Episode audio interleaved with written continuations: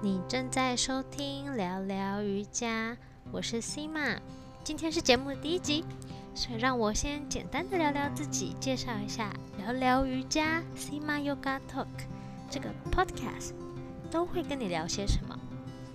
这个节目的灵感是来自一个我很喜欢收听的瑜伽音频节目，叫做 J Brown's Yoga Talks。我大概是去年开始收听这个瑜伽老师的音频节目。有时候我想让眼睛休息，又想吸收一点瑜伽相关知识的时候，我就会把他的节目翻出来听。所以节目名称 Sima Yoga Talk 英文，中文是聊聊瑜伽。那第一个聊是聊天的聊，很简单的，我就是想跟你多深入聊一下瑜伽。第二个聊是疗愈的聊，我希望这个节目能够让边听我闲聊的你，边觉得很疗愈，还可以学习到瑜伽的知识。在聊聊瑜伽的节目中，我会和大家闲聊有关瑜伽的大小事，也会不定期的带大家做冥想。除此之外，我也会邀请在瑜伽圈的老师，或是练习者，或是跟瑜伽有任何相关领域的人，来分享他们的经验及知识。我希望这个节目能够让你边听我闲聊，边觉得疗愈，也可以学习到更多在瑜伽教室。练习的时候，瑜伽老师可能没有时间和你分享的故事。因为这是第一集，所以让我简单的介绍一下自己吧。我是瑜伽老师，空中瑜伽老师跟瑜伽疗愈师。但其实我也同时是远距工作者。我之前六年住在波兰，现在我暂时在马耳他居住。嗯，我还没有开始全职教瑜伽，就是一边远距工作一边兼职教瑜伽。我希望慢慢在薪资比例中，瑜伽收入会越来越高。那由于我远距工作的公司是旅游业，所以在这次的肺炎疫情中被重创。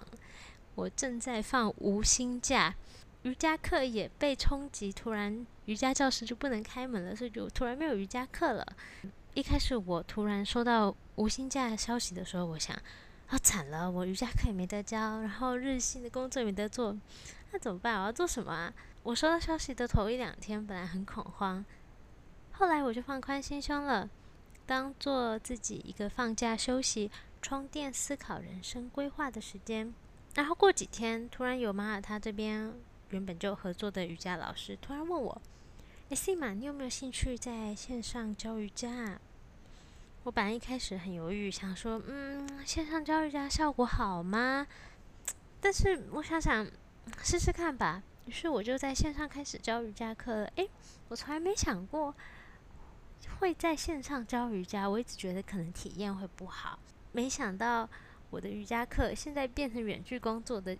其中一个远距的方式很特别。原本实体课学生就跑来报名，他们就想继续上我的课。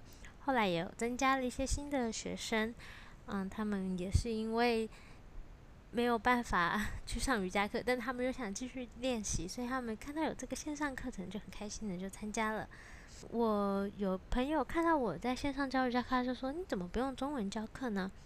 诶，为了想说测试一下，我就开始用。中文教免费的瑜伽课，顺便测试，顺便可以跟以前的朋友或是以前嗯的学生见一下面。那我就提供了一个比较短的，大概四十分钟的线上课。嗯，刚好那时候我有一个朋友因为疫情爆发得赶快回台湾，那他本来在马耳他有上我的瑜伽课，那个时候他刚好在。隔离的时候，那他就有来参加我的瑜伽课。他说反正也很闲，然后他也想要放松一下。他觉得最近呼吸很不顺，那刚好就，啊，我就灵感一来，来准备一个专门让大家觉得很放松，然后可以好好呼吸、好好休息的一个中文的瑜伽课。其实这个教中文的瑜伽课，我也是很紧张，因为我其实从来没有用中文教过瑜伽课，虽然是我的母语。哦，因为我的师资班，然后我上瑜伽课全部都是到了波兰以后才开始的就。在台湾，本来只有中间我回台湾休息度假的时候有上过呃几个月的中文的瑜伽课，但我大部分时间都不是用中文上课，所以我第一次很紧张，我准备了好久，然后很多瑜伽的动作，也就是我瑜伽的体位法，中文的名词我都不知道是什么。但后来其实久了就习惯了，我就也教的很开心，可以用中文教，这感觉真的非常的棒。首先是我可以噼里啪啦、呱啦呱啦一讲自己的母语，那平常我在外国生活就没有什么机会用到，觉得很开心。再来就是我突然有很多朋友，可能很久没有见面了，然后嗯，平常也见不到，他就突然跑来上我的瑜伽课了，就。也是一个跟我的朋友有一些小小交流的经验，那真的非常非常好，我现在很开心。我从开始放无薪假到现在已经有一个多月，本来呢我蛮担心的，现在我突然觉得这个看似很困难的时候，其实给了我很多的机会跟新的想法。虽然我失去了不少固定的薪水。但是我却多了很多个瑜伽课的学生，还包括台湾的学生，还包括以前我在波兰教过的学生，也跑来网络上跟我上课了。我也突然开始架起了我梦想已久自己的网站。我以前一直告告诉我自己啊，没时间啦，没时间，不要弄了，太麻烦了。然后我下班之后也觉得很累，就不想弄。所以现在反而有时间，我就开始很努力的去。呃，想要做这件事情，我一直很想做的事情。我也很感谢这段时间给我鼓励的人，比如说，呃，我有朋友上了我中文瑜伽课，就说你的声音怎么那么好听，好听了就好疗愈哦。所以其实是因为我这个朋友跟我说，听了我的声音就觉得很疗愈，我想说啊，那我不要来做 podcast，所以才产生了这个聊聊瑜伽的 podcast。然后也有很多朋友给我意见跟鼓励。真的很感谢，很感谢我的啊身旁的这些人，也很感谢我的学生一直来上我的课，而且他们下课的时候，如果有觉得很放松，又觉得有来上这个课很值得，那就是我最好的鼓励跟礼物了。真的很感谢他们特别花时间来上我的课，很开心有他们在我身边。休息一下。我们来做眼球运动吧。闭上你的眼睛，然后慢慢的让眼球往上转，向上看，然后眼球往下转，往右，往左，然后顺时钟绕一圈，再绕两圈。现在逆时钟绕一圈，再绕两圈，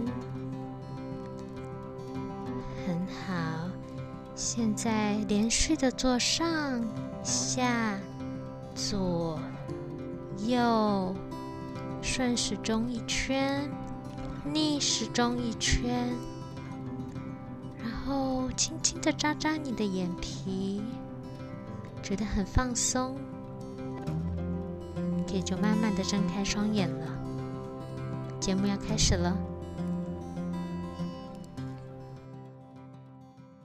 我好像讲了太多，呃，最近发生的事，我来介绍一下我自己跟瑜伽有关的背景。让我访谈一下我自己，有点好笑，因为没有别人可以访谈我。那我其实是在二零一三年到波兰之后，才第一次接触瑜伽。我记得我第一堂瑜伽课是在波兰最大的音乐节，他们叫 w o o s t o c k 其实从美国搬过来的名字，有很多外国人会来参加。那这个音乐节真的非常的酷，它是什么样类型的音乐你都可以有，有摇滚，有古典，有朋克，有金属乐，反正。什么都有，你想象到的音乐类型几乎都有。而且它除了就是一般音乐节可能会有的演唱会之外，它还有很多工作坊，还有很多课程。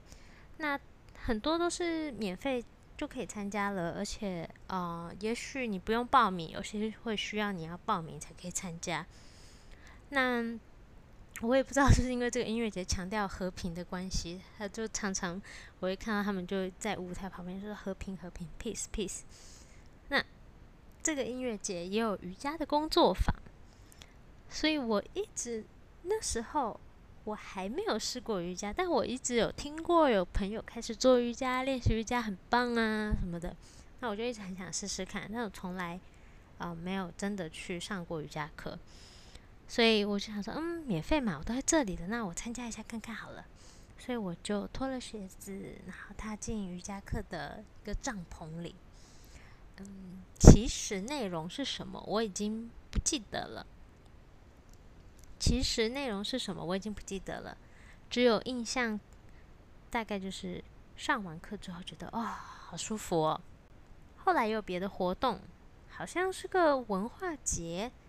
反正波兰一到夏天就很多户外活动，那个活动有免费的草地户外瑜伽课，而且还是英文授课。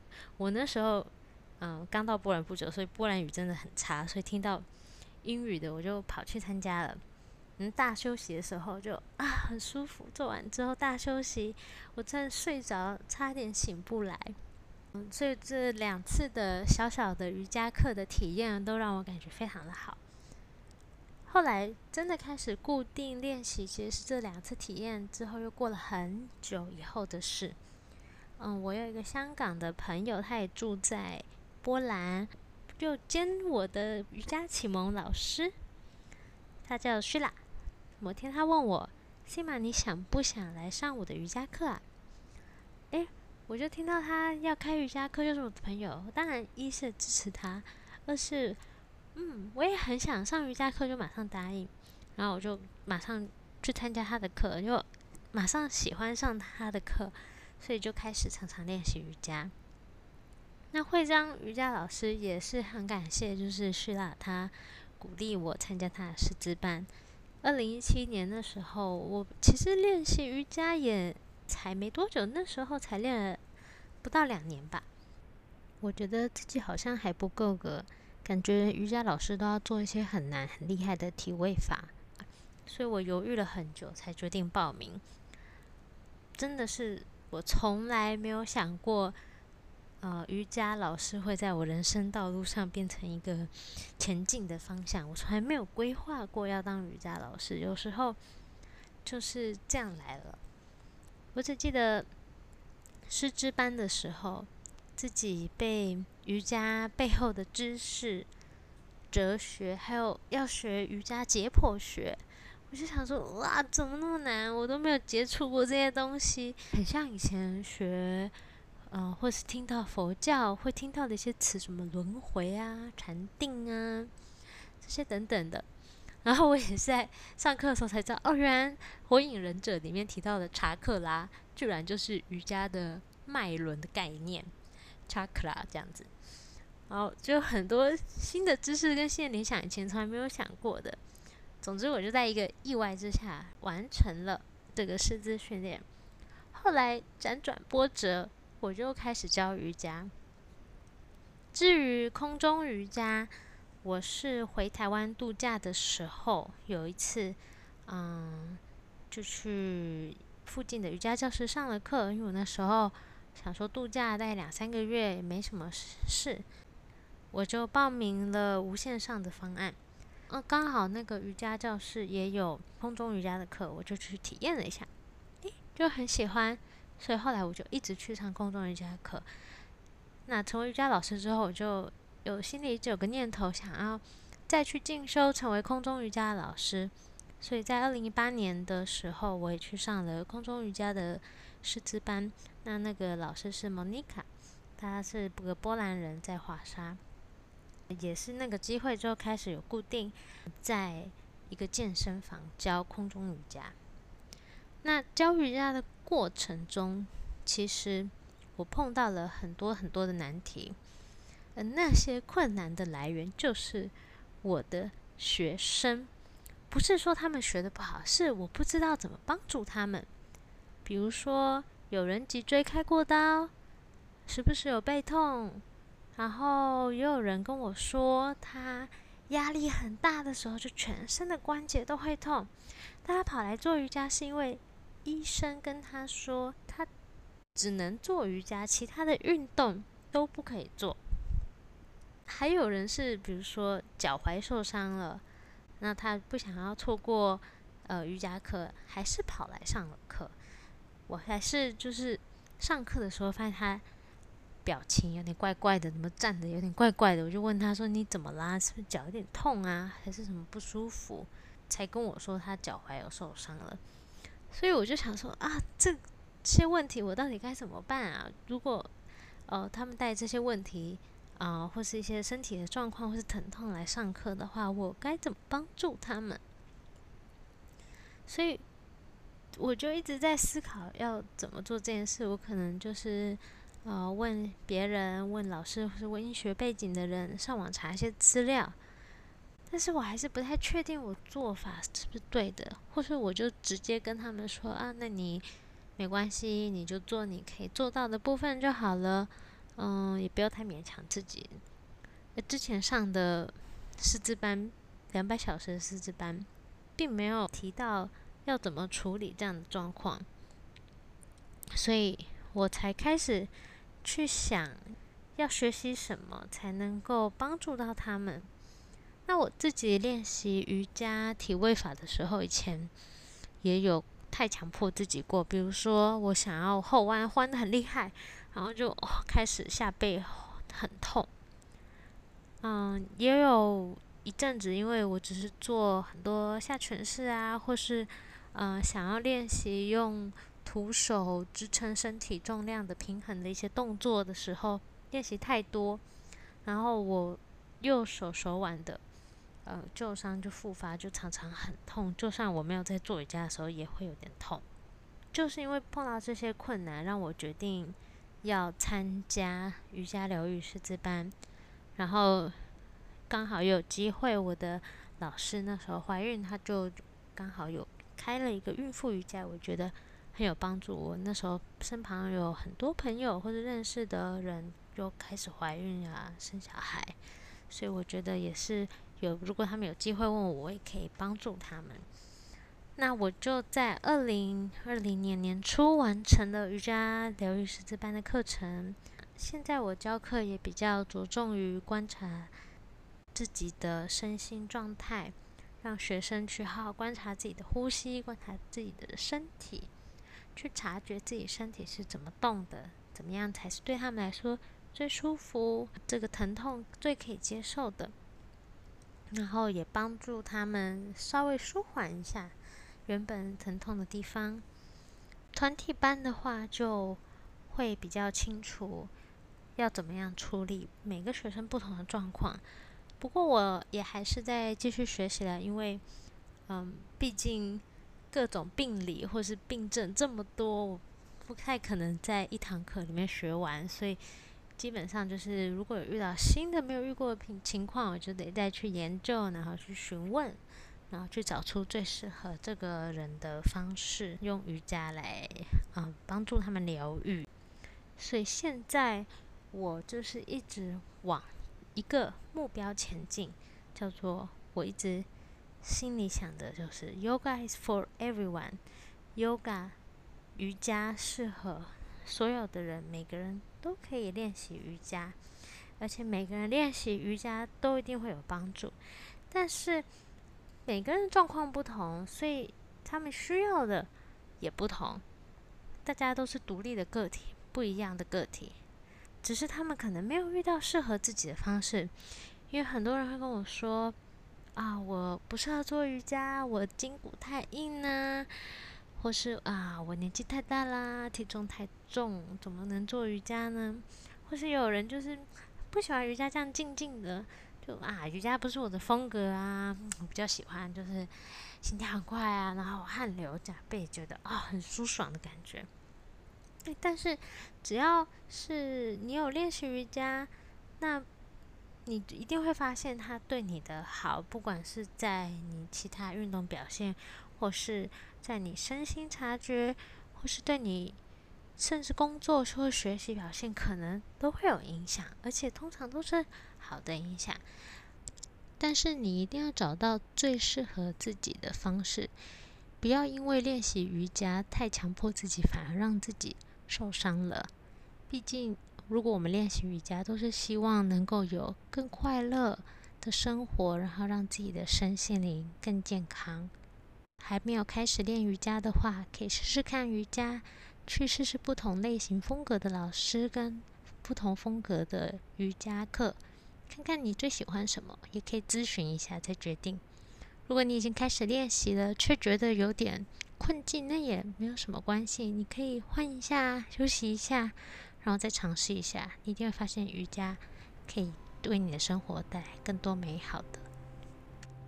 感谢你花时间收听今天的节目，我是 Sima，真的很开心，很开心有你在这里。今天是节目的第一集，所以我很感谢你花时间听到节目的最后。如果你想知道关于我更多的故事的话，你可以在我的网站聊聊瑜伽找到，网址是 simayogatalk.com 斜杠 about，再重复一次 s i m a y o g a t a l k 点 c o m。斜杠 a b o u t。如果你喜欢今天的节目，请分享给你的朋友吧，并且帮我留言评分，我会非常高兴看到你分享任何想法或是问题。如果你有想听的节目内容，也可以跟我说。欢迎也在我聊聊瑜伽的网站上留言，上面还有更多的文章分享给你。感谢你收听聊聊瑜伽，我是 Sima，我们下周见。